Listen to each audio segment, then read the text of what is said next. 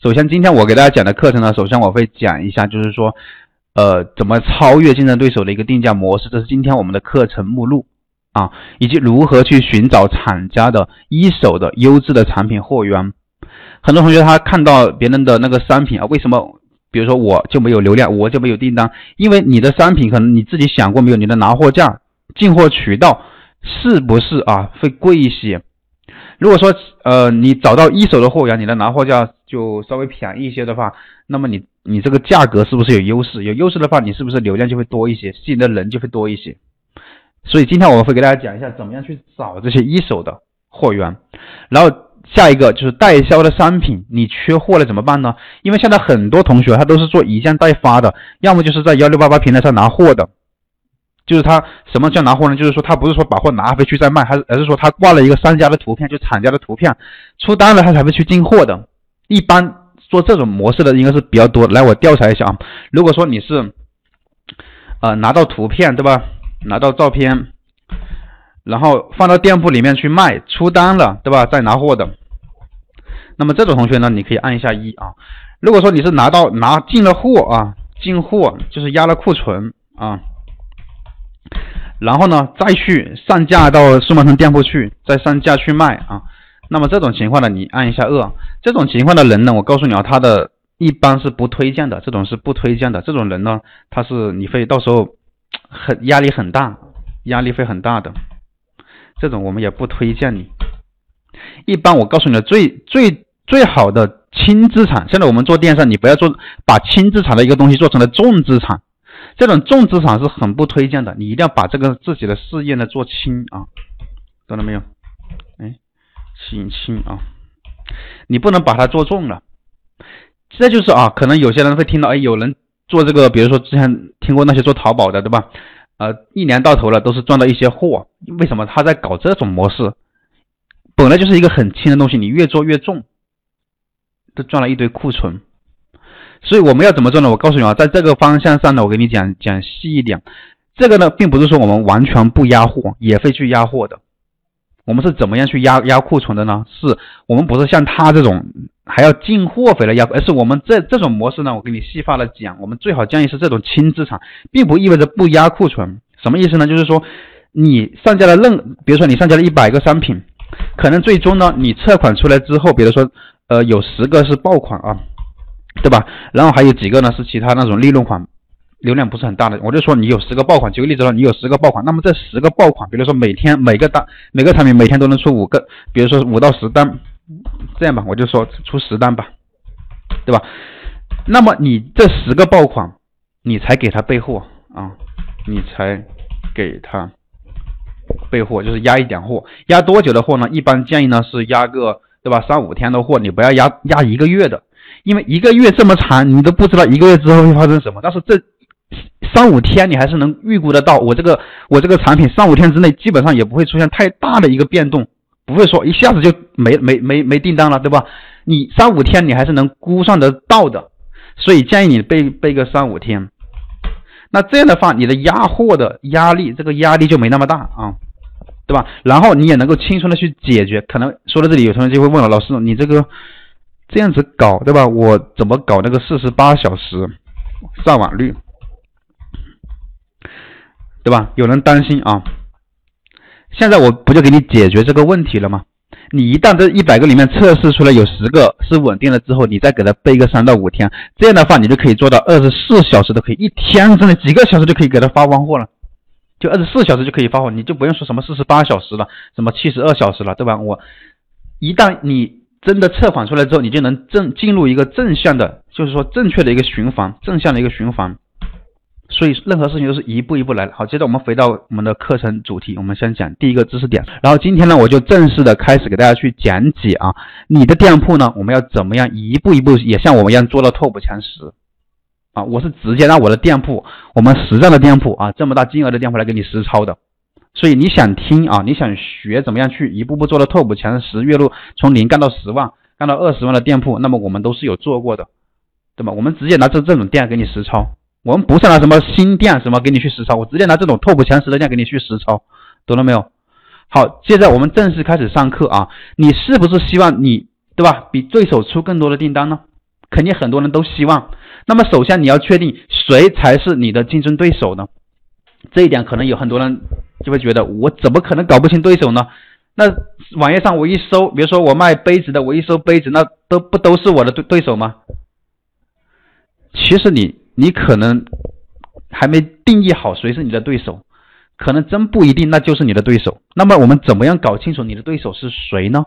来，我们先看下一个。我们主要通过这么几种方式：第一个，通过主打的关键词在平台去搜索，你卖什么的就搜什么关键词；你卖连衣裙的就搜连衣裙；你卖鼠标的就搜鼠标，对吧？你卖什么就搜什么。然后第二步，找到和你产品同款或者说长得比较像的，或者说类似的都行。那这些依然不能确定他是不是你的对手。然后第三点，找到价格也要跟你差不多的，销量比你略多或者说跟你差不多的。这些才是你的主要的竞争对手，那些其他的那些商品呢，根本就不是你的对手。所以我们来总结一下：产品类似，价格相近，销量还比你略多的，是你主要的竞争对手。好，接着我们往下看这四个案例，这两个鼠标呢，A 和 B 呢，你看它们就是直接竞争的关系。为什么？因为它们外观虽然不一样，但是长得是差不多的，所以外观相似。再看它的价格也是比较接近，一个是六点九九，价就相当的相当于是七美金，旁边那个呢是七点三三，价格是不是很接近？好，销量呢两千六，这边呢第二个呢两千四，所以这两个你怎么看它都是直接竞争关系。但是呢，我们看第三个鼠标 C，它是一个办公的鼠标，像苹果的鼠标一样的，对吧？这个外观，但它的价格是九到十三美金。相当于十十到十三美金了，它的销量呢是一千多，这个跟前面两个是不构成直接关系的，因为前面两个是定位的是游戏鼠标，这边这个是办公鼠标，它们定位不同，产品也不同，价格不同，销量也不同，所以它们不是直接竞争关系。你说啊，买游戏鼠标的人他会不会买一个办公鼠标呢？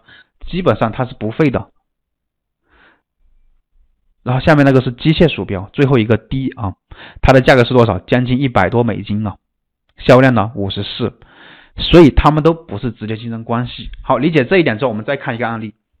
如果说你搜索这个是行车记录仪，比如说倒数第二个商品呢是我们这边的产品，来我发个圈圈啊。比如说这个产品是我们这边的产品，那么跟这个产品有竞争关系的是谁呢？就这个产品和这个产品，它们的外观长得简直就是差不多的，是一模一样的。他们有直接竞争的一个关系，但其他产品这些产品它构不构成关系竞争关系呢？也是有竞争关系，但它不是直接竞争关系。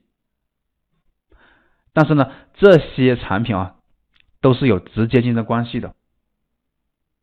所以说你的对手，你这样看下来之后呢，你发现你的对手没有那么多，而且这还是有分页数的，第一页和第二页根本就构不成竞争关系。一般你看了第一页和第二页的。商品或者第三页、第四页的商品根本就没有对比性，所以你的对手没有那么多，可能只有几家或者几十家而已。那么你了解了这些之后，你发现你的对手没有什么几万个对手，只有这一页当中这几十几十个或者说几个对手的时候，那么你到底如何瞄准他们去打他们呢？你想要彻底干掉他的话，因为一般是彻底干不掉的啊，但是呢，相对来说你是可以可以加大力度去把它干掉的，你可以抢他的市场份额，抢过来一些。首先你要你要熟悉多种策略吧。首先你想要实现弯道超车打败对手，你就必须要深谋远虑，谋大数值呢才能布大局。我们先分享第一种方法，这种方法呢，我相信也是大家非常熟悉的，而且每个人都用过的。我先讲一下什么叫低开高走，就这种玩法。这个卖 U 型枕头的，我不知道在在座的啊有没有卖 U 型枕的啊？这个产品如果说你们没有卖的话，你是做这种类类目的，你可以去这个产品也是卖的很好的，市场还是 OK 的。你们可以去做，然后这个低开高走法什么意思呢？就前期以低价快速打开这个市场，后期呢，它在慢慢小幅度递增的涨价。一般这种类目小的竞争类目呢，它的这种打法就比较容易成功。相信大部分人都用都有用过，或者说你也有看到别人使用过。什么意思呢？就是简单来说，这个我就不去念它了。简单来说，就是前期通过低价，对吧？价格放低。啊，抢到一定的，让自己的产品嘛价格有优势一些，去抢到一部分的市场份额，后期它就慢慢的，对吧？一旦产品的权重有了之后，它是慢慢的小幅度的去慢慢的涨价，就它不打这么多的折扣了，折扣搞小一点，不搞那么大的力度了，这就是叫低开高手，前期以低价慢慢的提高价格。但这种方式呢，你不能长此长期的去做，你后面一定要慢慢的涨价上去，不然的话会导致你自己都没有钱赚。好，第二种方式呢是分级定价法，就是你的产品呢，你一旦上架到店铺之后，你要确定自己你要走哪哪种定价的方式，走什么路线会比较适合于你。如果说刚刚说那个低开高走法不适合你，那么就看一下分级定价法。如果说你是那种商品是有很多套餐的，那你可以学一下这种，看一下适不适合你。就分级定价法就是至少要划分至少两种以上的商品，第一种便宜，但是呢它的价值比较少。后面呢只是贵一点点，但价格呢会随着价值的增加，价格越越越来越贵。比如说像买车一样，你裸配的就是便宜一些，你高配的就是要贵一些，对吧？随着价格的增加，那些你给给你的配置也会更多一点。好，这个呢图片当中看到的是二十八美金，这个呢是三十一美金，他们多了什么呢？再回过去看一下，没错，多了个遥控器，对吧？就贵了这么多钱，贵了几美金。然后下面这个呢是三十三，贵了两美金，它多了个什么呢？没多什么，就放了个遥控器。好，这是行车记录仪两个套装的，这个是三十三，它有两个套装，一个是单镜头，一个是双镜头的。这个是三十八，我们来给大家整整理了一下啊，单镜头的呢十六都是十六 GB 啊，它的价格是三十三点七二美金。那么两个镜头的就前后置镜镜头的摄像头的，它是三十八美金。但但是呢，难道客户他只会贪便宜吗？不会的。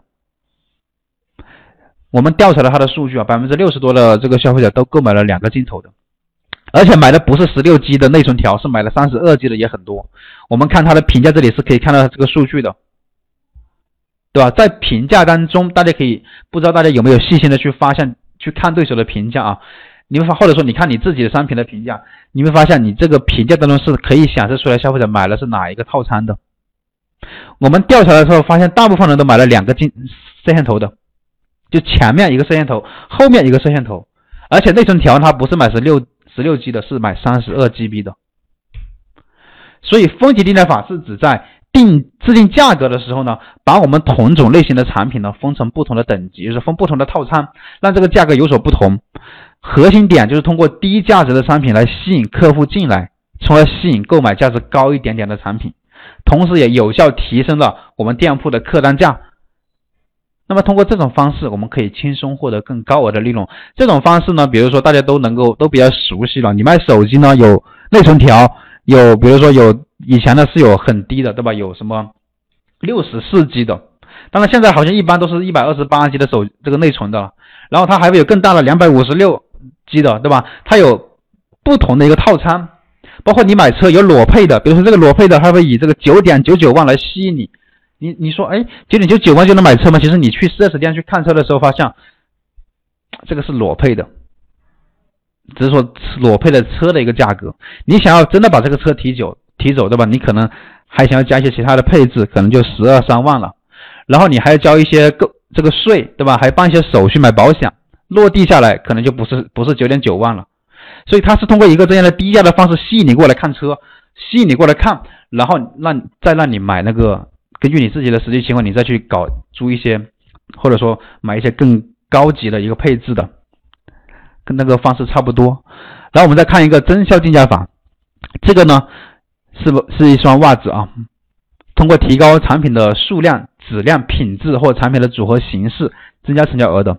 我们看它这是五双袜子呢，它是两点九二，那么它十双袜子呢，它卖三点五九，也就是说贵了那么一点点，就是十双。你如果说买五双呢，就不划算，对吧？你发现没？这个卖家是在干嘛？他故意这样设置，就是要让你买十双的，他在形成一个什么叫做价格的锚点。来，我们看评价啊，买十双的是很多的，并不是说消费者他什么便宜就买什么。看到这里面，消费者他是为价值买单，他不是为价格低买单的。这个案例就能够明显的能够看得到，你自己能够感知得到啊。你看这是二点。九二就三美金，这边是多了就三点五九，相当于多了五五毛钱就能够得，就很多人都是买十双的比较多，所以通过这样的方式，你可以实现，也可以实现更大的一个利润。